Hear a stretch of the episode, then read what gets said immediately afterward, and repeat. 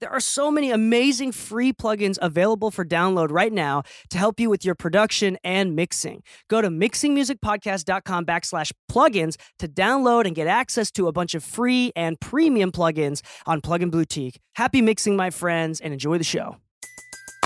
Everybody in your crew identifies as either Big Mac Burger, McNuggets, or McCrispy Sandwich, but you're the filet fish Sandwich all day that crispy fish, that savory tartar sauce, that melty cheese, that pillowy bun.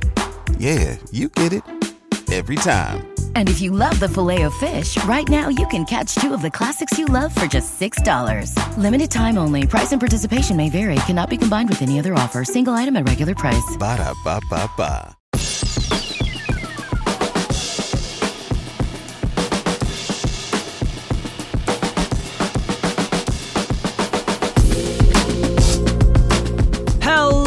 Welcome back to the Mixing Music Podcast. I'm your host Dee Kei, and today Lu is not with me today, but we have 15 different mix mistakes that you may be making right now. Mistakes that you might be making every single time you mix. Things that I want to directly address, things that you may find, habits that you may find yourself falling into, and hopefully you can get out of them. I mean, the point of this podcast episode is to help you improve, right? So we're going to talk about 15 common mix mistakes that I see quite often. And the cool thing is is that I haven't done it as much recently, but for a long while I would I used to do mix feedback every Friday on Twitch. So I've listened to literally hundreds of songs and trying to tried to give uh, specific feedback on each of those. So there's lots of things that I've learned, lots of patterns that I've seen um, from mixers of all types of levels, and I'm here to kind of talk about those patterns and to kind of help you work through them. There's mistakes that we all make, and the cool thing is, is we're going to address all of them. You're going to go home, work on your next mix with these in mind. You kind of take and choose information buffet, just take and choose what you'd like to try. Um, but these are the 15 most common mistakes that I see from young to even intermediate mixers, sometimes even advanced mixers. So let me know if you if you have made these mistakes in the past or if you are if you figured out a way to overcome them or if there's other mistakes that you often see other people or yourself falling into. Number one is mistakes with balance. Now, balancing is something that's interesting. With mixers, mixers want a balanced sound, like you're there to balance the mix, but I think balance is the wrong word. If you want everything to be heard, nothing will be heard, in the sense that you're not trying to get every single synth and every single percussion instrument, and you're not trying to get every single, you know, um, guitar part and lick to be heard. That's not the point. I think a great mix is kind of like magic, where a magician will show you one thing with one hand while they do magic with the other. They distract you with one hand, as they distract you from the other, and then they show you the other hand. A proper good mix is not balanced with every song that we love, I mean, think back to all the songs that you just love the sound of. There's usually one thing or a few things that really stick out and kind of give that song character. In some songs, it's the rhythm of the hi hat. I mean, think about Stevie Wonder. It's a lot of like the rhythm of the hi hat, the groove of the hi hat is a, a big deal. I think that in some songs, it's the lead synth that's really like almost overpowering the vocal, and that becomes the hook. It's a bigger hook than anything that the vocal does. Um, sometimes it's it's that single effect, like that weird glass shattering type sound, like a background effect that kind of takes the foreground just for a moment, and it only happens once or twice in a song, the ear candy, and that's a big deal.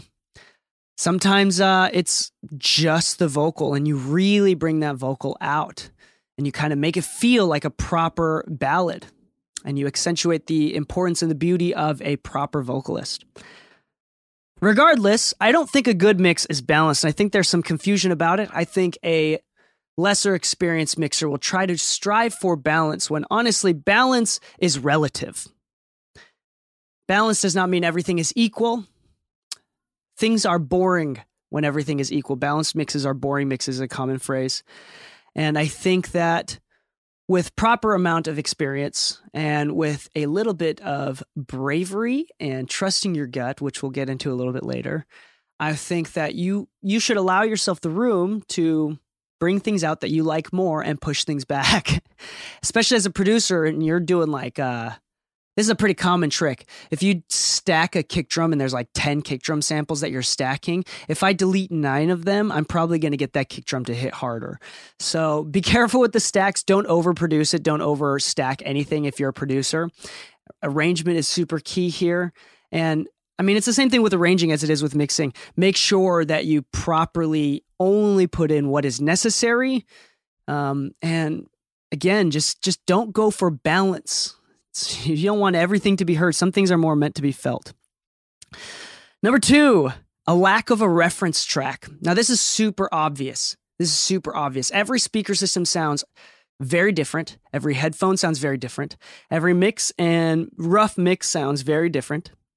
If you have no frame of reference, if you don't understand how much top end is too much top end, how much low end is too much low end, how much mid range is too much or too little mid range, then by the time you mix in a void and you send it off to me or to a client, it will not sound anywhere remotely near anything else. Now, I'm not saying that your mixes have to sound like anything else, but if we talk strictly from a numbers perspective, if I hit skip and go to your song randomly, Spotify recommends me your song, and I go to your song, and it is so bizarrely out of context and doesn't sound right. It doesn't take a pro engineer to realize, oh, this sounds cheap. This sounds, feels very cheap and homemade, which sometimes is the vibe, but most of the time it's not. And that's something, honestly, most of the time, nine out of 10 times, it's because you didn't use a reference track. I've heard of old school engineers leave a radio on the entire time in the back of the room, the entire time while they're mixing. So they always have a frame of reference. So they kind of remember what music is supposed to sound like. We reference in a lot of mix engineers reference with multiple sets of speakers and headphones. But most importantly, we do a lot of the referencing mix work while we mix. So, like, you can go back to the reference track, let's solo that, listen to that, and go back to your mix. Make sure that the low end is relatively similar within the within the boundaries of acceptable. You know, within the within the bullseye. The bullseye is pretty big and pretty diverse. But the point is, you want to give listeners, you want to let listeners give the artist song a shot. And if your song is so out of pocket that listeners will, won't even give your artist a chance. They're like, they can't even listen to the lyrics because they're just so dumbfounded with how dark the vocal sounds or how how bright everything is. Um, they're not going to give your artist a chance, and that's a disservice to the song. That's a disservice to the artist, and that's a disservice to the team. So, with a proper mix. You should reference songs that you like. And here's the cool thing about references. One, I use a demo mix, the rough mix, as a reference in the sense of they may not even be close to what is acceptable as far as like mixing goes, but a reference mix is really important because if you solo that reference mix and you listen to that reference mix and there's a specific synth part that you're kind of dialing in, you can listen to the rough mix and find out what role that synth played. For example, you may not know exactly how to EQ the synth or anything like that, but you know from the rough mix that the synth is an integral part of the song and it's very loud and it's the main hook. Or you might find out it's a background instrument. Usually with rough mixes, the producer and the artist, if, especially if they're working together, they don't send you stems or a rough mix to start mixing unless they're somewhat happy with the song. They've gotten to a point where there's a vibe. There, there's some sort of uh, emotional thing going on that they really like. And in order to maintain that, oftentimes it's with balance.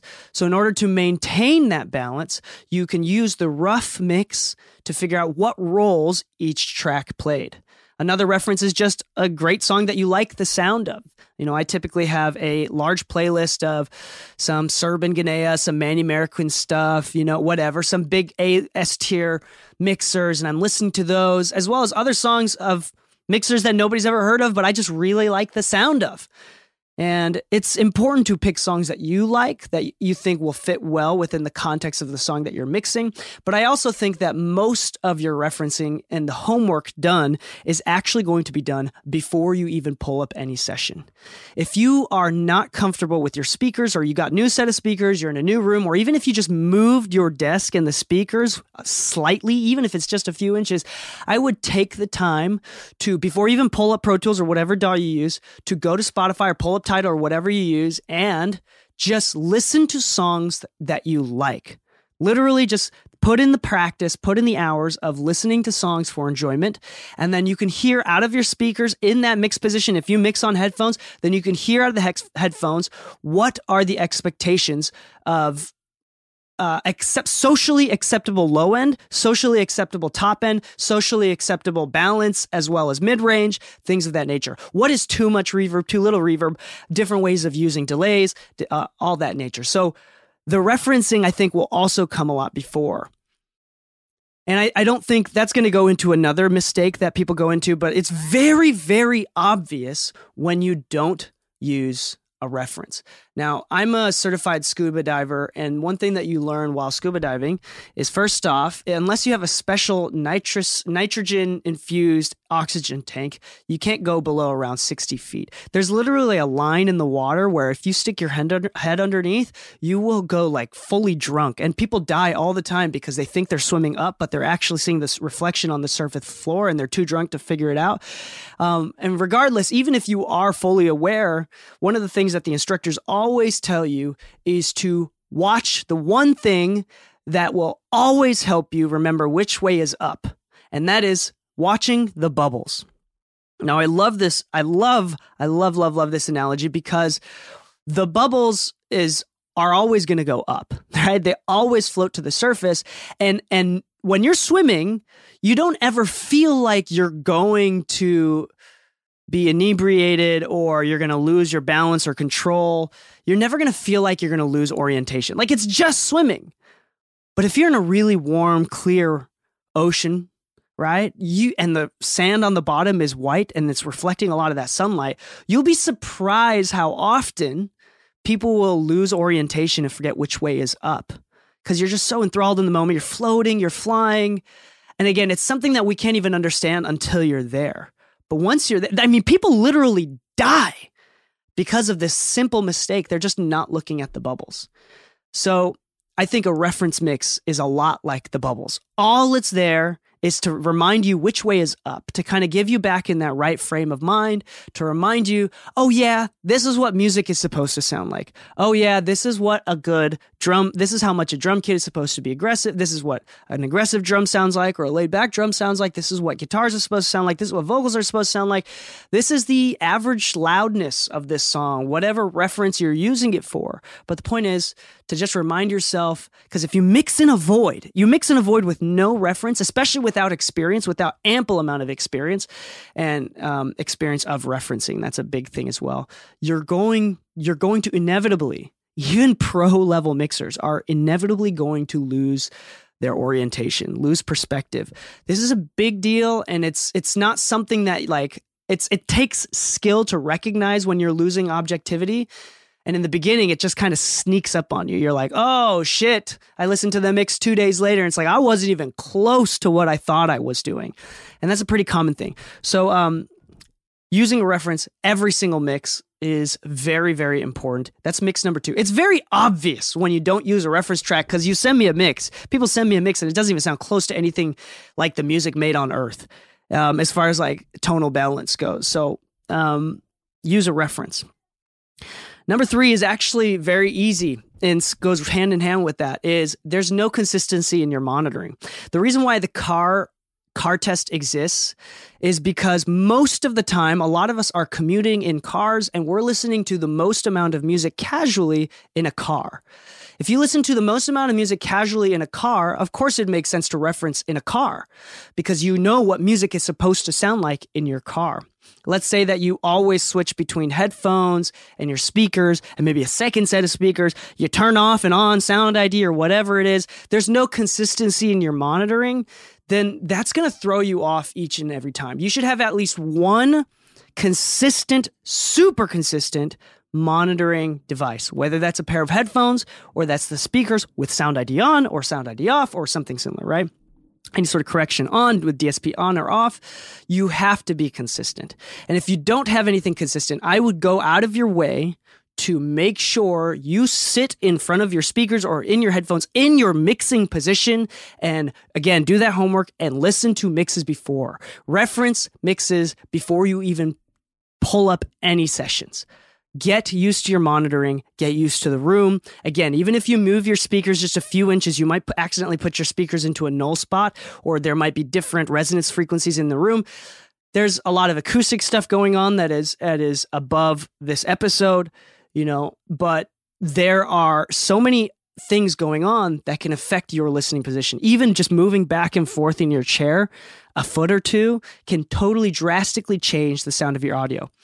This is another thing that I don't think people are doing enough of. You need to put in the work, put in the reference of getting used to your monitoring system. I think that getting used to your monitoring system is significantly more important than getting a better monitoring system.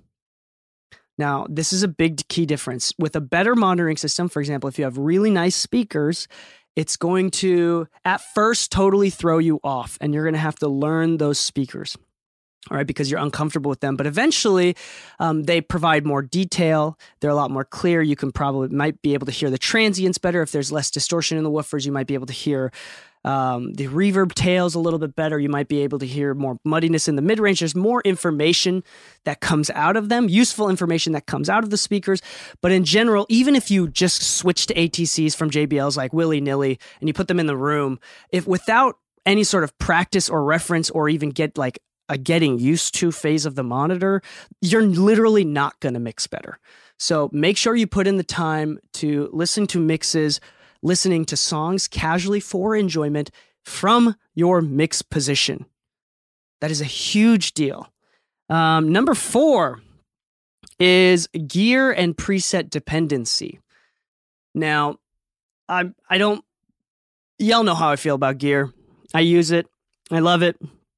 But I don't think it's going to change anything. If you suck at mixing, gear isn't going to change anything. And if you're really good at mixing, gear might help, but it mostly helps in the form of variety than it does in practical application, if that makes sense. So with gear, people are like, I need to have a nice preamp. I need to have a U87. I need to have a C800G microphone. I need to have an LA2A. I need to do this or I can't record. I can't use the built in Focusrite preamp. I can't use the built in UAD preamp. Um, that sort of dependency is going to kill your creative, uh, the creative side of you don't don't even think about it. I mean, remember that all these companies are marketing and profiting off of you. So don't be in their control. Like you you are a creative mind. Your creativity is not bound by the marketing efforts of another company. Don't don't worry about it. The less dependent you are on gear, the better, especially on presets. I would not the the presets are helpful. Like they help you get to a starting point and then you can tweak from there.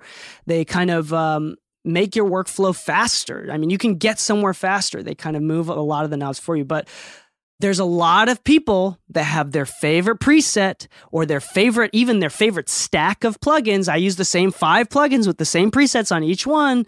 And a lot of these DAWs, you can pull up a, a chain preset. A lot of people are over dependent on those presets. So, I mean, I don't really need to explain anything. That's number four. The reason why that's so dangerous is because not every vocal, even from the same artist with the same microphone in the same room, even if everything is the same, the preset is not going to be ideal every single time. You get it ideal once, but in the next song, there are two keys below the original key that you recorded the first one in, which makes them the lower part of their resonances in their chest and their throat and their mouth and their head uh, come out a little bit more. and you want that. So it's not going to be ideal for that just because the key changed or they're in a different octave of their voice or whatever. There are different distance from the mic naturally. As I get closer to the mic, there's more low end. And as I get further apart, there's less low end in my voice. You have to, in order to compensate for that, you have to use your ears. Um, it's not going to be ideal. If you're if you're mixing to make things ideal, you have to put in the work of listening each time. You can start with a preset. Again, presets are really useful for getting that workflow started, getting places faster, but do take the time to adjust for that specific session if you're using, I mean, if this is recording or for the mixing side, adjust for that session again, for that song. It'd be a disservice to the artist if you didn't um, take the time to listen. I mean, you've got the ears, you've got the taste. Go ahead and use it. I know it's a little bit of work, and it's not even that much work. Shut up. I'm not gonna. I'm not even gonna let that be an excuse. That's not. That's not that much work. Number five is ear training, and this is a mistake that people make that I want to be clear of. Um, ear training when you listen to pink noise or white noise of some kind and they boost the comp- ai or computer boosts the 500 hertz 3 dbs and you can be able to figure that out that's awesome. Or even if it's actual music it's not even noise of any kind. Um, the reason why that's not the most useful is because that's that's done in a void.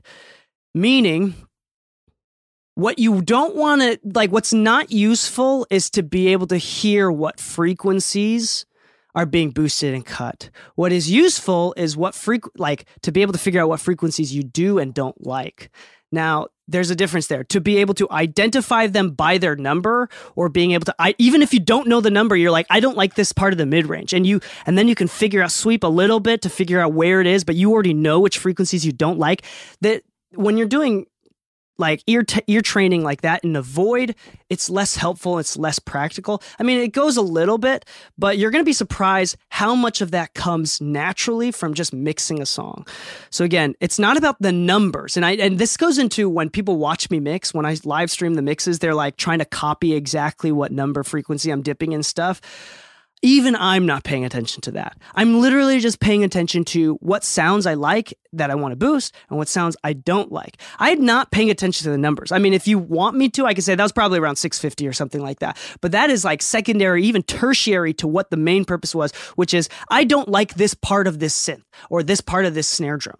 And the number is arbitrary, right? So it's more important. Um, I think the quote goes, you know, I can teach you how to make a, a nice snare drum, but I can't teach you what a nice snare drum sounds like. And it's that second part, knowing, understanding what a nice snare drum sounds like. And again, that's that's uh, subjective to you. You have to have you have a taste that people want to hire right? Or people like to hear.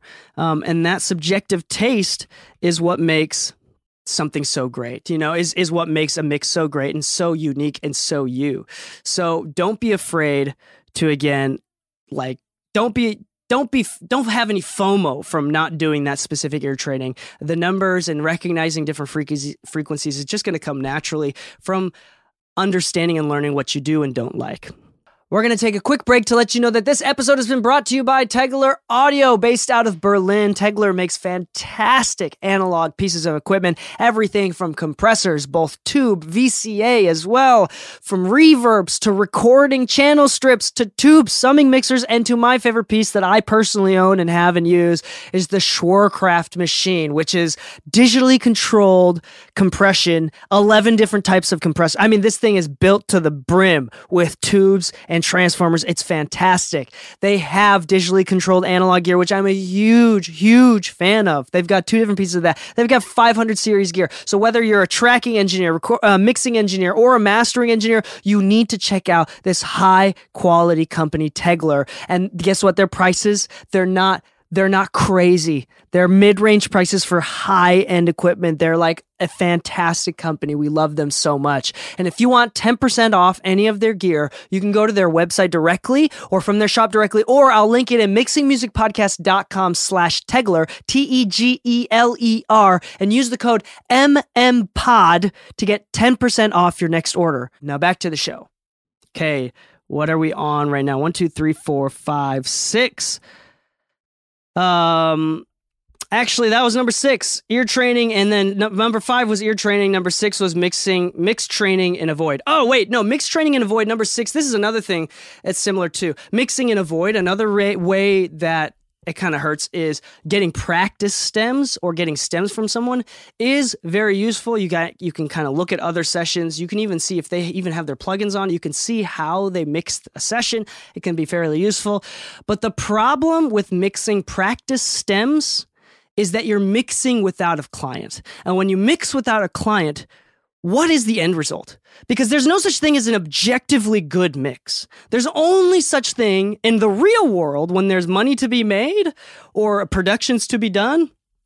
Someone has to like the mix, and it's usually the artist, the producer, the manager. Someone is going to like it, and thus the best objective mix is the their favorite subjective mix if that makes sense. If the producer's big time in charge then there's no point of mixing practice stems without someone to approve it.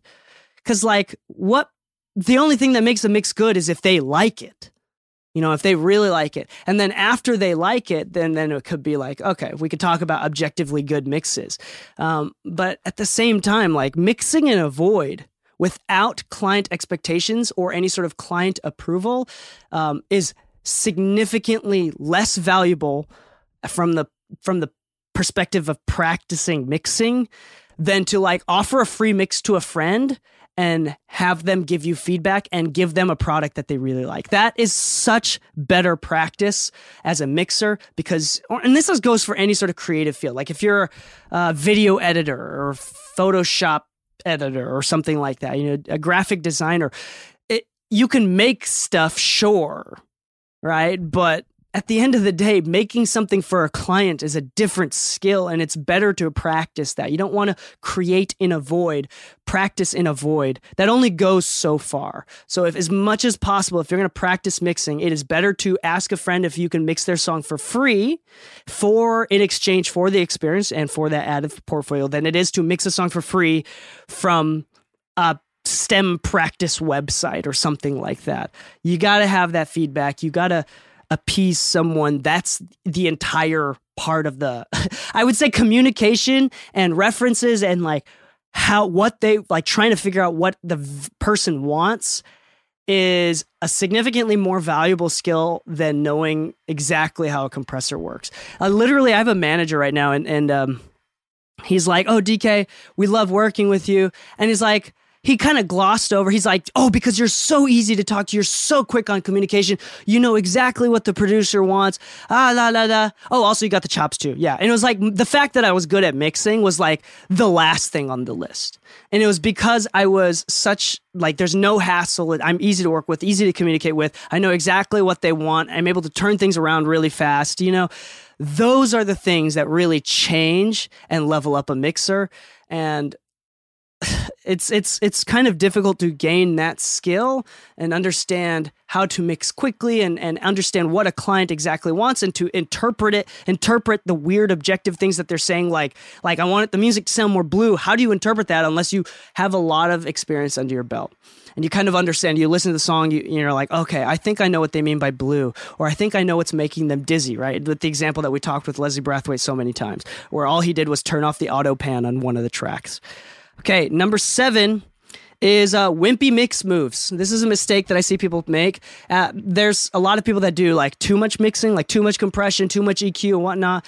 But I also see a lot of, I, I mean, I'm not going to lie to you, I also see a lot of like mixers that are fairly self aware and they're just way wimpy like you're mixing like a bitch. And what I mean by that is like you want to cut something because you don't like the frequency, but you're already cutting at 5 dBs and you and you you've heard or you feel like you're you feel like it's wrong if you cut more than that and you're like, "Ah, but I, I don't like what it sounds, but like I don't want to do more because I heard that if I do more it's going to hurt it." Don't be a bitch. I mean, you you know what you like.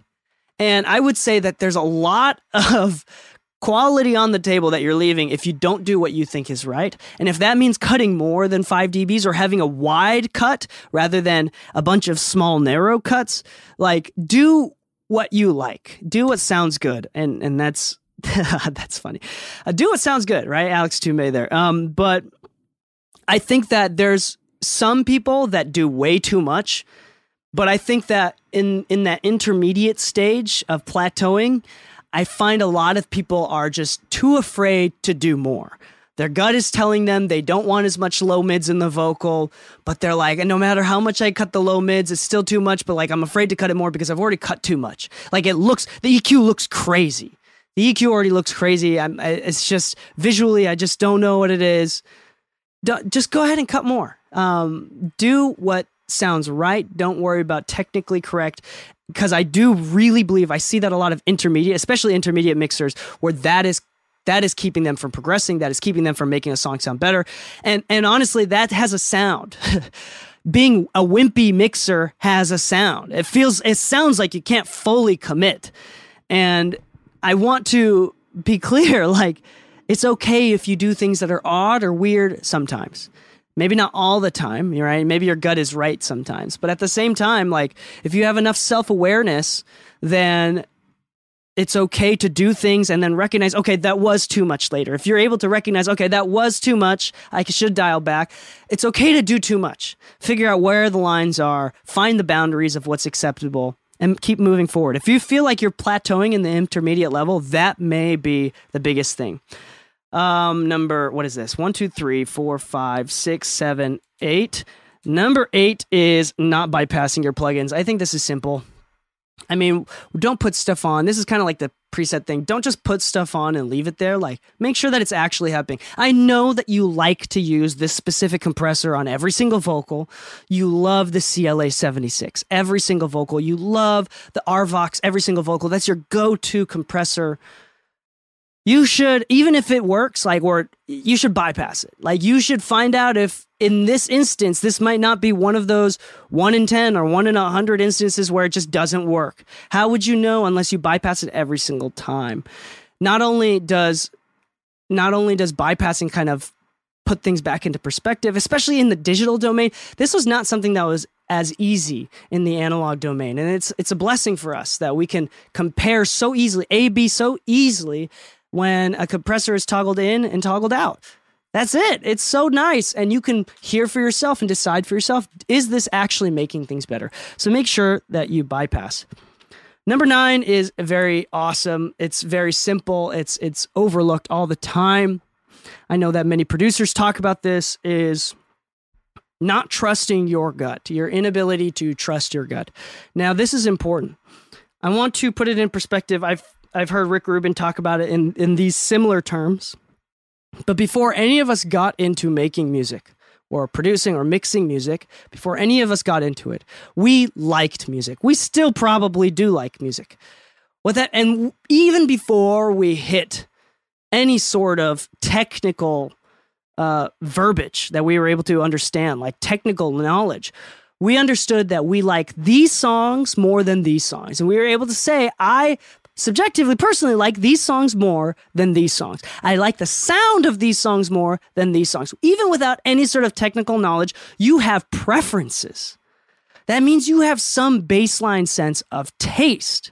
Now, the problem is that when you're learning how to mix, you have to learn the technical tools. You have to learn what an EQ does, what it sounds like, how it affects the sounds, how you're going to use that tool. Same thing with compressors, saturators, modulation, reverbs, everything. You have to figure out the technical usage of these tools. And when you're going to the valley of technicality, you're going to forget about your tastes. You're going to forget that, like, oh yeah, I'm using a compressor to make the drums punchier. I know that sounds so simple, but when you go through that beginner intermediate stage, you're going through the valley of technicality. Like it is until you get out of that valley and realize, okay, now the technical stuff, the compressors that I use, the harmonic saturator, the tools that I use, the technical tools that I use are so secondhand, like nature. It's so natural to me um, and it comes so easy to me. Now I can think emotionally, and the tools become something that helps me translate my emotional tastes um, and be able to execute those through technical usage of these tools. This is something that, again, I think is a really easy mix mistake people are making all the time is the importance of trusting your gut Try things. You can always bypass, you can always undo. Try things. If the snare doesn't sound quite right, you want to change it out, you want to do something, you want to saturate, you want to do something that is unnatural or not typical of a of a classic. It's not a classic peer reviewed mix technique, you know, whatever. Uh, go ahead and just try shit out. Remember that trust your gut. If your gut is telling you that you want more fatness in the drum or you want more of this or less of that, do it, even if it is something that is not typical. Trust your gut. The more that you trust your gut, the better experience you get. This is that specific advice is the most common and the most repeated advice from high level mixers. When you're going from ad- intermediate to advanced mixing, this is the secret sauce. Getting out of the valley of technicality and getting into that emotional awareness, that level of emotional awareness awareness where the tools are only there to help you the tools are only there to translate emotion that's all it is you're not there because the the tool it looks cool. I mean, I'm, I'm not gonna lie to you. I use plugins because they look cool. Sometimes I use gear because they look cool. But um, trust your gut. Do not be afraid to trust your gut. 11 is people are mixing too slow. People are mixing too slow. Uh, yes, I think that mixing too slow is going to kill your mix. I really do think so. Not only are you, if you're charging per song, not only are you making less per hour, but I genuinely think it's making your mix worse. The cool thing about mixing is that, I mean, with uh, inspiration, right? You want to be inspired. You hear a song, you're like, oh my gosh, I'm going to mix this to be so fire. You get so inspired. If you mix it for three days straight, 12 hours a day, that inspiration was gone by hour three, day one. Like that, you might get a little bit of that inspiration back at the beginning of each and every day. You know, when you when you go to bed and you don't listen to anything for a little bit. But inspiration is fleeting. I'm going to say that again. Inspiration is always fleeting. So in order to keep and control that inspiration to stay inspired, to be able to mix emotionally, you have to learn how to mix fast. I mean, we've seen professional Fortnite players and Apex players where they're like on their mouse and keyboard hitting like practice target shots. One misclick, like I'm dead serious. Like I'm so dead serious. One misclick can cause you to lose inspiration.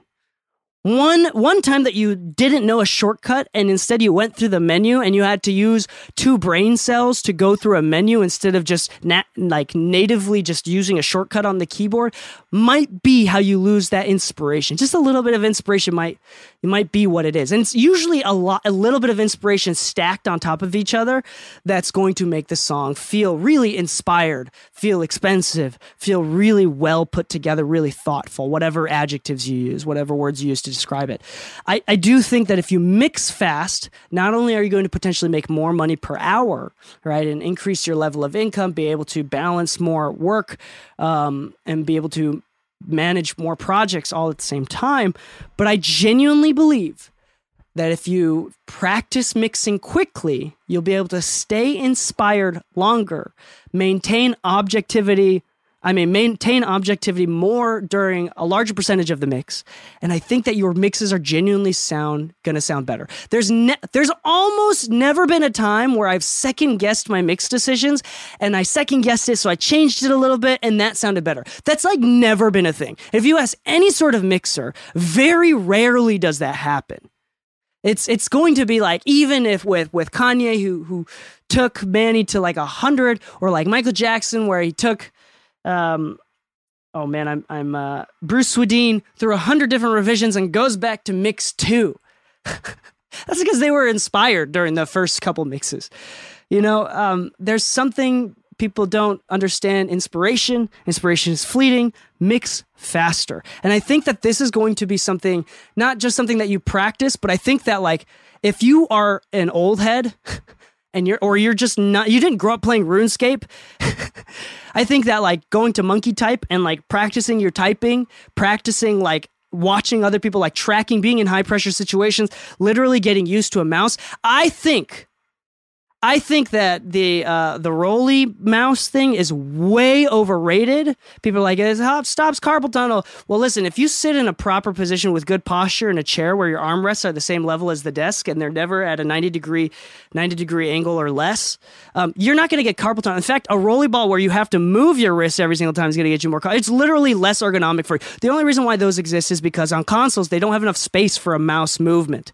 Right? Roly balls are way overrated. I challenge any professional engineer to fight me 1v1 on any sort of first person shooter. You use the rollerball, I'll use a mouse, and whoever's more accurate, I'm I guarantee I will never lose. Like, even against the best rollerball mouse person, I will never lose. And I seriously, having to think about the the mouse and that roller mouse at all, if it's any sort of a barrier for you, then then don't fucking use it. Don't fucking use it. it's that simple. Like even something as simple as that. Like if you have shortcuts, I have macros on my keyboard. I have like shortcuts on my keyboard where um, I can compare rough mixes or reference mixes with a single button on my keyboard. That's custom keyboard nerdy shit we're not going to get into. But you want to take away any sort of resistance or barrier, things that are going to make you slower. And again, if that means practicing on monkey type how to type in the names of your fucking plugins, because the search bar is so much faster than any sort of drag and drop. The search function is so much. If you're using Logic, there is a plug search app. You pay like 20 to 30 bucks. It's a no brainer to buy. You hit control while you click on an insert and it lets you type in. Typing in the name of the plugin is so much fucking faster than scrolling, dragging and dropping, going through the developer names or the type of dynamic plugins and finding the fucking. Th- no. I'm telling you, that sort of stuff, those like microseconds, those those the, the two or three seconds for each instance of a plugin that you're putting in when you don't type versus drag and drop is literally killing your inspiration. It's not just making you a slower mixer, it's it's taking away brain power that could have been used to channel that inspiration that you're feeling. You're wasting your time. And if people are wondering how I'm able to mix so fast, is because one, I always trust my gut. I'm never second guessing myself. I know exactly what to do. I know my tools really, really well. And I've used all of them so many times and done enough bypassing and comparing to know what they sound like and how they're going to change the sound. I know what I want to begin with. I'm envisioning how I want the drums to sound. I know what tools will probably take me there. Sometimes I'm wrong and I have to switch out. I have to switch out the inserts, right? But the point is, there's no hesitation. It's all just, I just need to put in the hours, the work, or whatever it is. And by the time you know it, I can mix a 150 song track confidently, send the mix one to the client in like two to four hours. And I know that's insane for most mixers, but if you focus, I think that that is totally possible. Being able to spend eight to tell 12 hours on a song with 100 150 tracks is a luxury that most people can't afford shouldn't afford. That's a time when it's like okay i'm making enough money that i can spend like i need to spend money on outboard gear as a tax write-off. Okay because i need new tools. Like when you're making so much money that you need to spend money for tax write-offs that's when it's okay to start spending more time on a mix. Like okay i have i have one high-end client that pays 1500 bucks a mix and i do two of those a week and i'm set for you know the month or whatever two or three of those a week i can spend a day and a half on each mix. Okay cool. Take your time. But that, that's like that's not most people and even as a hobbyist, someone that doesn't have time pressures and time constraints as like a professional mixer, I'm telling you right now, mixing slow is hurting you so much. I'm not going to go on anymore. I've, I've already been going on with this. 11, 12, 12, 11, 9, 10, 11, 12. Okay. Number, that was um, 11. Number 12 is too much processing. This is so simple. Um, if you have, if you're using all 10 inserts and then using another bus so you can use more 10 inserts, I mean, that's something that you should, I mean, you, you should, you should think twice. Like, I mean, just make sure that it's actually helping. Uh, most of the time it's not. I find myself doing this all the time too. Like if you're over processing stuff, I mean, there's each time you put something on, you're adding noise, adding distortion. Excuse me. Not as much as before. I mean, we're in digital but you're adding distortion, you're changing the phase. It becomes less and less malleable for each instance, and it sounds less and less natural. Um, sometimes you like I've seen sessions where there's like ten plugins on a single on a single track, and then I bypass all of them, and it sounds better.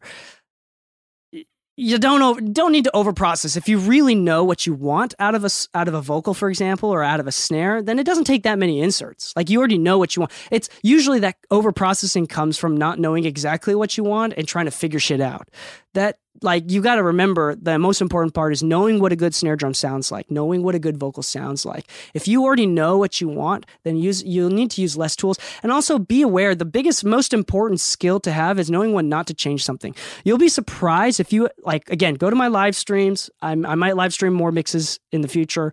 Um, i'm just doing a lot of mixes where i can't live stream them. They're like label stuff so i got um, I, I can't. They're private right now. But uh, i do um, if you if I do ever do do a mixes in the future, like you'll be surprised how how f- many tracks I leave untouched. Like I just change the volume and the panning, or if anything, zero everything out, and that's it. Like that might be that like I don't do anything. It's just like, right, it sounds good as it is. Like being able to recognize when something sounds good without touching anything is an, a very, very important skill. Number 13, communication. Okay.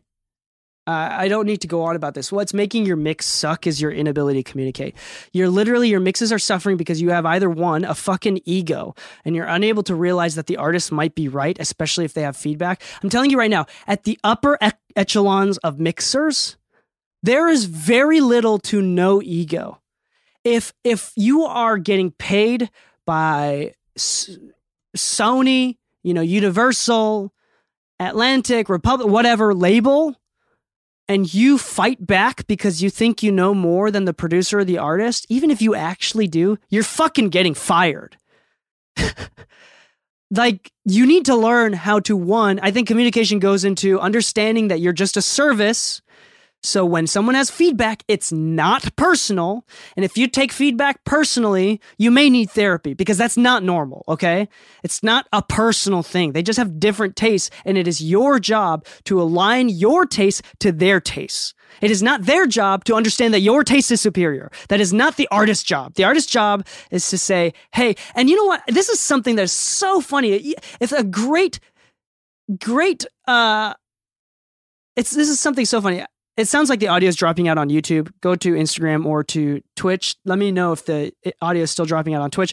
But um, here's the thing that's so funny. I hear this all the time. I see this all the time on like Facebook forums. Is someone that's not making enough money from mixing to do full time? They're like, "Oh, I got some feedback, and I really think that these revisions are really worse. I'm I'm conflicted. I need some help. Everybody, can you can you give give me some contents. I don't want to put my name on this record because I don't want to tarnish my tarnish my rapport with this one single or this this album from this one local client nobody's ever heard of before. Oh my gosh, that is you're fucking lameo. Man, grow. Oh man, be an adult. That is the most lame shit ever. First off, if you're unable to accommodate them and make it sound good, something's wrong with you. Okay? That means you suck. That's number 1. and number 2, you don't remember your place again, their job is not to make sure that you they know that you're you're superior, your taste is superior. Your job is to accommodate their taste. And if you can't accommodate to their taste without making it sound good, I mean, uh, yeah, if you can't accommodate their taste without making it sound good, then something is wrong with you. You suck. Number two, let's talk about the actual practicality of that. You don't have to put every single song that you work on on your Spotify portfolio on your website who gives a fuck if that no if that local artist doesn't sound good and what they want? It, it, does you don't think it sounds good. Who gives a flying fuck? Because at the end of the day what's going to get you more clients and get you more work is if they come out of that situation even if the song sounds bad if they come out of that situation totally raving about how easy you are to work with how great you are to work with Nobody gives a shit about how it sounds. I mean, that's like secondary to how easy you are to work with. If you ask anybody who's had a bad experience with a mixer, it's rarely ever rarely ever that they can't get it to sound good. It's because they don't reply when they're supposed to do revisions. They don't reply to emails. There's no form of communication. That's 99% of why people have a bad experience with a mixer. So if you can let people have a great experience and you just hold your fucking pride and your tongue and you don't say shit out of pocket and you remember your place, there's a level of humility, then you're going to do so well. There's going to be more, more word of mouth, more potential work. There's going to be less friction. And guess what? You don't have to work with them ever again. If it didn't, if you didn't enjoy it, then you can, you can either raise your price to ridiculous levels for them and, and you know, so they don't ever hire you again or they have more better expectations to begin with. But it's usually some level of expectations that you didn't set in the beginning anyway. Like if they don't think that you're the goat mixer before you even started, there was no communication to begin with. Like that's why managers are so good because managers kind of talk you up. Like it's a third party person that's talking you up and they think that you're the man before you even start a session. That goes a long way. Like talking to them, making sure that the artist, like if you take them out to lunch and you listen to them and you've kind of under, try to really understand what they're going for, try to truly understand what their tastes are. And if they start to feel like you're on their team, like totally on their team, and if they start to feel like you're really in it for them, they're going to have less feedback. They're going to really, their expectations are going to be different. They're going to remember, oh, yeah, we're on the same team. We both want this record to sound good. Mixes are going to sound better to them. They're going to be happier. It's literally just communication. I think that's another point that we're going to get into later. Um, number 14 is to keep improving.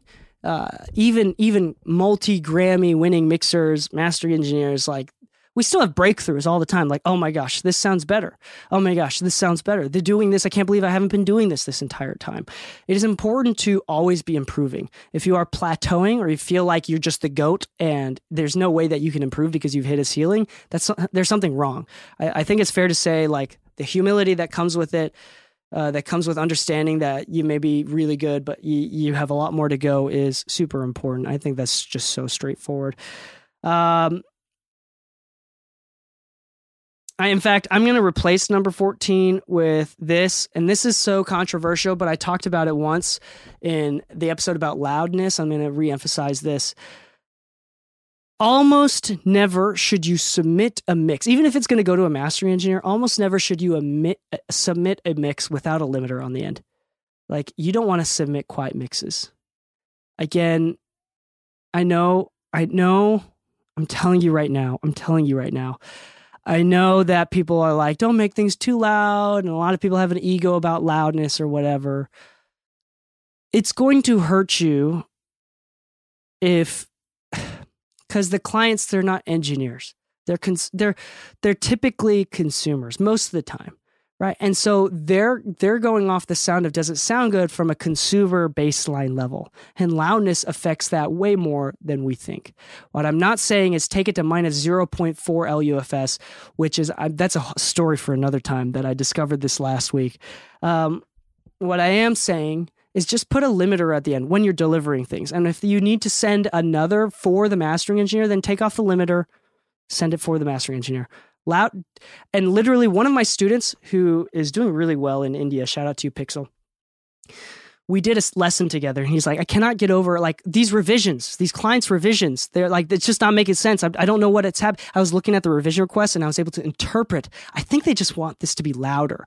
They didn't say louder at any point but through the interpretation from experience right working with clients all the time i'm like hey just can we sacrifice one revision you know, you might have to do another mix after this, but just as a test, can we see if this all could be resolved by making it fucking loud, like a lot louder? He was submitting these mixes at what, minus 10, minus 9 LUFS for like a hip hop track, and we got it to like minus 7, minus 8, just a little bit louder.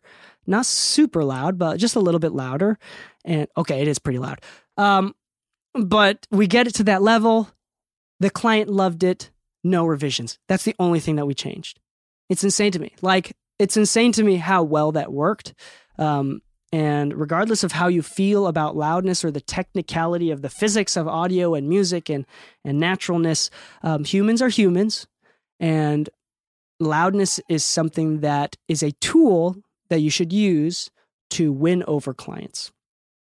Now, I think that you shouldn't overcompensate with loudness, but just remember um, if you're submitting mixes that aren't loud enough, I think that that is hurting you. And there's um, I think that you should submit louder mixes, even within normalization standards now. Uh, number 15, the last thing. I say this all the time don't negate experience. It's not, it's not how you use a compressor. It's not the EQ and the tools that you have. It's not Ableton versus Pro Tools versus Logic. It is literally just experience. You get faster, you maintain objectivity, you learn your tools better, you fulfill, you understand and are able to interpret clients better, you understand the communication side, how to balance project management, how to balance between projects. All this stuff improves with experience over time. There's a reason why the masters at their crafts have been doing this for decades. There's never been a master at mixing that has developed within the first decade of their career. Like, you don't get legendary status of mixer in the first decade of your career. That is so far and few between. It this is a difficult enough skill that even with a decade or two of experience, you may not ever become a master. Like this is don't think that you mix for six months to two years and all of a sudden you're the goat. That's not how this works. Do not negate experience. And it's hard to kind of communicate how much better you can be until until it's like in hindsight. Like every year you should be looking and see like in hindsight, oh my gosh, I knew nothing last year. Like that's how it's going to feel every single year, and that's how it should every single year. So that means you're on the right path. Don't negate experience. Be patient with yourself. Be loving to yourself. Um, Understand that this is all a process to trust the process. And as long as you are focused and maintain passionate and love, honestly, the best mixers out there, the best producers out there, they maintain something that most people lose during their career, which is the, the absolute baseline passion for good music. So as long as you maintain that, just enjoy the process. Don't overthink shit just just remember that you love music and you're here to help create the thing that you love. Uh, you know, then I think that that is going to translate into improvement overall. There's some things that you should focus on while improving, right? Like if you're taking surfing lessons, for example, like the pop up, you know, getting from on your chest to on your feet, like that's a specific asset aspect that you should train and focus on for a while. But eventually, like that becomes something you don't even think about. And you just get better overall. You start to feel the wave. But how do you, how do you, how do you explain to a, a noob surfer to start feeling the wave? It just takes experience. Like when I talk about saturation and compression, and they're like, why did you do that? Now, and a lot of the times the answer is, I don't know, it just felt right. That's the, that's the equivalent of like a pro surfer being like, just feel the wave, and you can feel which way it's turning, and uh, and how how much you should drop in, and being you know how much speed you should maintain, and this is the exact same thing. Like you just got to feel it, and that feeling doesn't come from just being on the waves all the time. Being on the waves all the time, like so, it's just bit by bit. Be patient with yourself. You know, you're you're not a god. you're human and it's all just a bunch of humans making music. And that's what makes music so great. And that's why I'm so optimistic about AI because no matter how good AI sounds, it's I think humans will always prevail. We can we understand, we have perf- we have empathy, we have sympathy, you know. So um we need a lot more of that in our mixing than technicality. If you mix technically, uh, I think that you should take the next step, which is start to mix emotionally. All right. I think that's it for this episode. Uh, let's do a couple shout outs. Shout out to FilePass, actually. FilePass. I love FilePass. That's what I use for billing clients and transferring files. Do I need to say less? Do I need to say more? FilePass is awesome. It's basically Dropbox but for audio, and it's very specific to audio. There's a lot of really cool features. Uh, mixingmusicpodcast.com slash filepass. We're sponsored by Tegeler. They're having an awesome sale right now. I won't even get into it. I'm about to buy some two more pieces of Tegeler gear. Uh, love Tegeler's stuff. Uh, mixingmusicpodcast.com slash Tegeler. What else? What else? Anything. Free resources and PDFs, mixingmusicpodcast.com. And if you like this sort of content and you want twice as many episodes every single week, go to mixingmusicpodcast.com slash exclusive for exclusive content where I release two more exclusive episodes hidden behind a paywall every single week. So that means three episodes a week rather than one. And so that is awesome. Me and Braden kind of break down different things and we break down interviews from other producers, other engineers, and we kind of go further into explaining why that's good advice or why it's bad advice. It's fantastic episodes. I'm really proud of those. We got a lot of listeners and subscribers um, to join the club mixingmusicpodcast.com slash exclusive. That is $4 a month or $40 a year. $4 a month is less than the price of a cup of coffee for way good knowledge that can actually help you make more money. It's better than coffee because coffee doesn't make you, maybe it makes you money. I don't know. It gets you hyped up, makes you a better, better mixer. I don't know. Um, but uh, happy mixing, my friends, and stay saucy.